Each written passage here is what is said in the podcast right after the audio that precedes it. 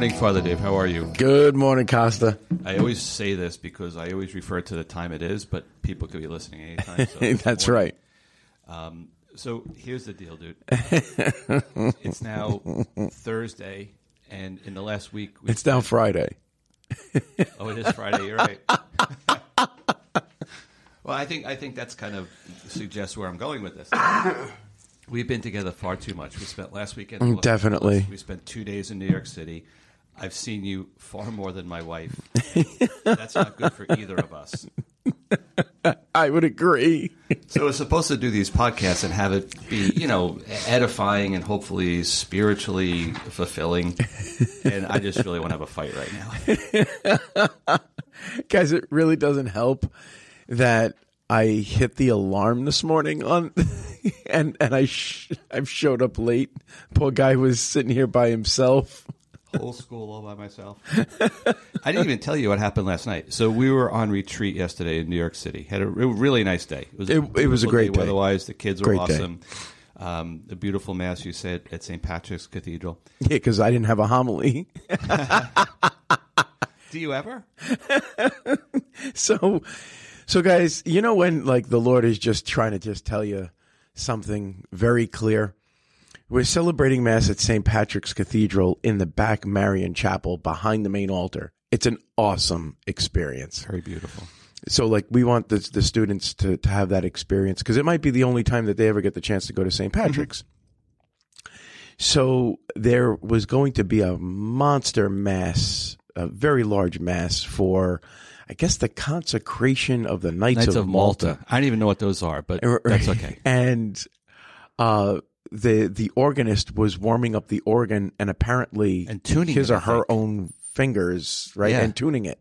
So you just got like long reverberations going throughout the entire cathedral. Yeah. And, And it wasn't melodic; it was like No. atonal because they were tuning it. There was right, no they were melody to be played. ready. So dur- throughout most of the mass, this is what we heard. They could barely hear my voice. Mm-hmm. Yeah, So as soon as I was done reading the gospel, it was going. And I just waited for a pocket of silence and I was like, I'm not going to preach today. Oh man. Well, I, but so, so the last thing you and I did last night is we were the last two off the bus, and remember we checked it to make Yeah. sure the students didn't leave anything, but we forgot to see if the chaperones left anything. So we're standing in the back lobby last night, and I realized I don't have my phone, oh no. and the bus had already left. Oh no. So I hightailed it out, and I went to where the bus depot is, which is thank God it's not too far from my home. No. And I pull in. no. and it's, it's by a rail a railroad station. It's abandoned. There's no one there. So I'm driving around, and I, um, as I'm as I'm about to leave, I see Felix, our bus driver, walking to his truck. I said, "Oh, thank God!" so I pull up to Felix, you know, my black car, and I'm sure he feels like I'm going to jump him. oh my it's- it's gosh, like that- guys, this is the first time I'm hearing this. Yeah, yeah. It's like that's like the scenario. That's what it looks like. So I had to like you know I rolled down. Hey, it's Rich from St. John's. You know we had a nice happy Thanksgiving before we left. You were there on the bus with him. So I think when he realized that I wasn't going to jump him, which is comical that if you knew me to think that would have been a possibility, I um he he brought me on the bus. My phone was right there. Oh my gosh. Yeah. So we checked we checked the kids. We didn't check the chaperone. So I need I need Can't a take you chaperone anywhere. I thought you needed the chaperone. I think yeah, I, yeah, I thought I was the one I can't you can't take anywhere. My lord. so we want to continue um, on the chosen journey, and we are up to episode four. And I was thinking about this in, in, in the car this morning about what I was going to say. I didn't really get much past "Good morning, Father Dave," but and and I started to to frame out and and see what, see what you think about this. The the first word that came to me was this is the episode where Peter converts. And mm-hmm. and I started to think about that word episode because it is and and Peter does convert, right? He it's it's he he's fishing all night and through Andrew's beckoning Andrew recognizes Jesus as the Messiah and eventually Peter does. But I was thinking about that word episode and I think when we watch something we watch it from the outside. We mm. are not active participants. And then I quickly thought, okay, but wait a minute, it's not just an episode. This comes from the Bible. And almost like there's like a little confusion for me there. in in the way that I articulate it. And one of the things, and I want to see what you what you think about this, about this whole series, and in particular this episode, is that it draws you in where you're not really watching from afar because we know the story, we've grown up with the story, and the whole idea of our, our following Jesus is to be in relationship with Him, not to be watching from afar. Yeah. You know, I was thinking about the liturgies that we experienced in Los Angeles last weekend that drew you in. You mm-hmm. weren't spectators for them. Right. You know, they, you became a part of that story, you became a part of the movement, a part of the songs. And this series to me does the same thing.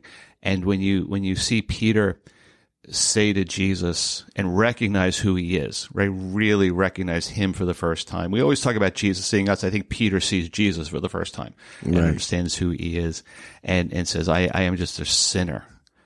You know, that, that, that guttural self revelation that he had been hiding for so long. It, I I think it draws you in because it's so close to the human experience. Besides the fact you even know the story. Yeah. Yeah. I think the phrase that comes to mind for me with this, uh, I, I agree with everything you said. Uh, for me in this episode is master manipulator. What do you uh, What do you mean? Is that, is that Peter is trying so hard to pull all the strings to get himself out of the situation that he's in. Yeah. And I think that's the thing that, uh, for me, draws me into this moment, this episode, because uh, you see him fighting so hard for control, and he just starts tugging on the strings of the relationships of everybody else in his life And bringing them down. Yes. and bringing him down. And they're frustrated with him, and some don't want anything to do with him at a certain point. Uh, it, that's where like you get drawn in when he sees our Lord, and he listens to his words, and he sees what he, you know, the miracle he performed. He's he's immediately brought right to his knees, and I think for me that was the. Um, I, I've watched different uh, different Christian, uh, uh, you know, films uh, about about the Gospels, and it always seems to me that they're trying to fit this like really cheesy storyline around the gospel lines and, and phrases. And this one, they I think they did such a good job with his backstory. Obviously, a lot of it is all of it actually is made up. is made up, Yeah. you know, uh, for creative effect. And it draws you right into the point where he says that line from the scripture, depart from me for I am a sinful man. You could see it. Yeah. You, you could, it actually, the storyline that they constructed, I think. And, and you could relate to it because I think we all carry that sin with us, no matter what it is, because we are, I don't say because we're human, but because we sin. Yeah. And, oh my and, gosh. And I think we could all identify with it. And that's, I think, circling back to what I just said, like we, we become participants in the story. Yeah. Which is, which is such a gift. yeah. Yeah. One of the things that I was talking to the students about at St. Patrick's, not yesterday because they were tuning the organ, but um, but it, it, it's interesting. Peter says to his wife Eden as as the plot thickens and he's trying to, you know, he makes this deal with the Romans um, to really save Eden. We talked about that on previous episodes. He keeps saying Eden, "I got this. I've got this." And and I think how many men do that? I've done that multiple times, you know, to their family because it's it's the way I guess we're wired. I'm I'm not into the psychology of it. I don't understand why but we were outside. So St. Patrick's Cathedral in New York um, is right on Fifth Avenue, and and right across from Fifth Avenue there is a statue. I don't know if it's Atlas or Hercules. It's some Greek or Roman god, and this man is. It's pretty large too, probably 50, 100 feet. It's tall. It's gotta be, It's yeah. a huge statue, and I mean, if you Google it, you could see it. And it is. He's carrying the world on his shoulders and it, it's in direct antithesis to the cathedral. Yeah. And I don't know if that was put up on purpose, almost uh, you know someone thumbing their nose at religion and and saying, "Oh no, no, we have this. It's the postmodern dilemma. Mm-hmm. You know, humans have this. We don't need God anymore." Right. And for the will. us, It's what's my that? will. I can, my will to you know to to to make a success out of myself. You know, uh, the drive, the will to power. You know, Mm-hmm. and and and uh, if we were honest with ourselves, we would know we have all failed at that when we try to do it on our own. Yeah. And here you have the cathedral right across the street um, Yeah. that is is really calling us to surrender to Yeah. to God, to know that we can't do it on our own, and and that's the story of Peter here. That he can't do this on his own for the for this moment, and and P- we know Peter from the Gospels has his struggles later on, you know, during during the whole time, Yeah. you know, um, and the the really dilemma that we all face in in looking at that statue of of this man holding the world on his shoulders is that we think we can do it on our own, and I Right. think that's the message I take out of this uh, this episode. Yeah, yeah. and I, I mean, that's yeah. He does, and I can I can understand him because uh, uh, for for one, like he made the promise to get like to to marry his wife and to support her and take care of her, and that that sense of failing at that, you know, uh, creates this weight. Of Oh, like I got to make up for it now. Yeah. Um, And then and, he- we wind up going in the other direction. yeah, and then he drags Andrew into this plan, and then he dra- then he tries to then he tries to talk himself out of a plan that he had kind of contrives without you know Zebedee, John, and James, uh, and then they're upset with him because he betrayed them, Yep. and and they that he was you know like the, he didn't he's not willing to admit at that moment that he's like really screwing up. And he's trying to find other ways but the hole keeps digging deeper. Yeah, um it's it's like the more work he's putting in the worse it gets. the worse it gets. And and it's a i think it's a a very relatable reality for uh for how we can live our life at times when we're trying to pull all the strings in people's lives in our own so that we can have some sense of control I think some of it has to do with, uh, and I don't know where this comes from, um, the idea that we always need to be active too. And e- so even on, I don't know if you feel this like I do. So I have the, and we have the chapel right outside our offices. In in the midst of my day here, if it's really busy, it's hard for me to remember. I just need to go over there and spend some time with Jesus yeah you know, and say, all right, I, I, this is the most important thing I could do. But so I'm saying this now very clearly. In the midst of the day, that's hard because I could think of 10 other things I should be doing because again, I got this. I don't got this, but I've convinced myself I do. Right. Yeah. Yeah. I mean, that's, I mean, right. It's, it's, it's, it's a very difficult thing because once you, once you, once that treadmill starts moving Yep. in your mind, it's hard to break that cycle. Uh, that's why I think, um, part of what we do on the junior retreats is we go to the, um, the Franciscan sisters. You just read my mind. That's where I was going. they, they said to the kids, they tell us that they pray five hours a day Yep. And they want more. and they want more. And before, I mean, they're in Spanish Harlem, and uh, you know the amount of the amount of homeless, the amount of needy that come uh, knocking on the door, uh, the amount of services that they have for the school that they kind of help run, right? That youth ministry group um, of, of young kids, their days are packed Yeah. packed and they get five hours in because they don't do anything before they pray. Right. And they're, and they're, they're doing the active work of God. Yeah. Yeah, it's it Yeah. was quite. I was even shocked by that. I've been around monasteries, I've been around convents my whole life, but even like to hear that, I I think sometimes when we're with the students, we hear them, we hear what's said through their ears a little bit, Yeah. and I'm thinking, wow, that that's really a lot. Yeah. It's a very, it's an amazing thing. It really is. We're- and you see the fruit of that too. Mhm. You know, They're I mean, happy. That's the yeah, fruit. that's the fruit. Damn, they're happy. Yeah, and, and- the kids and- and, I look at that and say, uh, you know, what do- what do I do to be that happy? And They you pray. would think that like praying, like for them in, in their life, right? Praying five hours a day is derailing them from the work that they have to do. nope. And yet, when they come from prayer, when they come out of prayer, the Lord brings exactly who needs to be there. He brings exactly what needs to be done. Yep. And they're like, they're probably doing more work than we are. Oh, absolutely.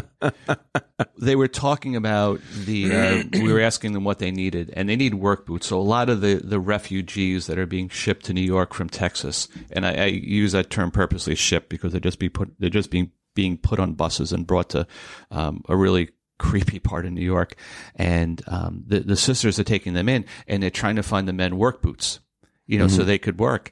And yesterday, this, I don't even know who that woman was. I don't know if you saw her. She delivers what, uh, 20, 30, 40 pairs of work boots that she bought at Costco. Yeah. You know, and our kids were opening them up and helping them, you know, organize them. Yeah. But that's that just makes your point about you know things just get done, you know, through yeah, prayer. the, the Lord, yeah, the Lord, He really does provide, and um, Yeah. they got the kids got to see that, you know, right at that moment, Yeah. which was really cool. That- that's true, right? you right, know, right. um, but uh, one of the other things I, I do like about this episode, and I think is very crucial, is that they start to interweave uh, Matthew's storyline. Um, So not only we gonna we're gonna not only in this episode do we see uh, Peter's Peter's fall, all right, um, but we also uh, come to this moment where uh, Matthew encounters the Lord at a distance. Uh, you know, in this storyline constructed, he's meant to follow Peter and pretty much document everything that Peter does and says and who he hangs out with. And uh, when that miracle takes place on the beach, Matthew, uh, who is really described as uh, a very literal kind Yes. of mathematical person, Correct. cannot logically f- figure out Yeah. how this worked. Yep. And it, and it just is, and, and there's something in him that just keeps drawing him closer, or there's something in Jesus that just keeps drawing him closer.